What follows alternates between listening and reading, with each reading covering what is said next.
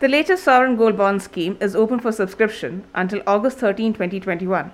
The issue price is 4,790 rupees per bond. There is a discount of 50 rupees on the issue. So, are you wondering if you should invest in a sovereign gold bond issue? Here are 9 facts that could help you make wise decisions.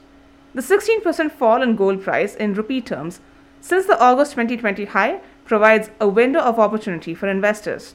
The current issue price of sovereign gold bonds is lower by 17 rupees to about 99 rupees per bond than in the preceding three issues.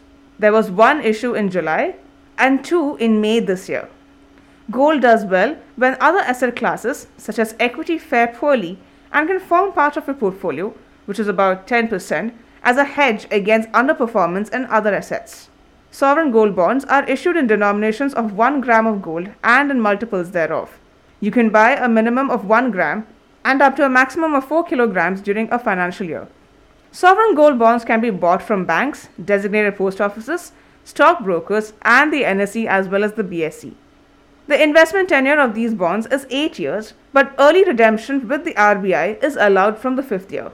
Sovereign gold bonds do not involve any purchase costs, unlike gold ETFs. The capital gain on sovereign gold bonds is tax exempt in certain cases. Sovereign gold bonds offer investors an interest of 2.5% per annum on their initial investment. The interest income is taxed at the relevant slab rate. Stay tuned for more podcasts. You may follow us on our Spotify channel Business Line Podcast, Google Podcasts, and the website www.thehindubusinessline.com.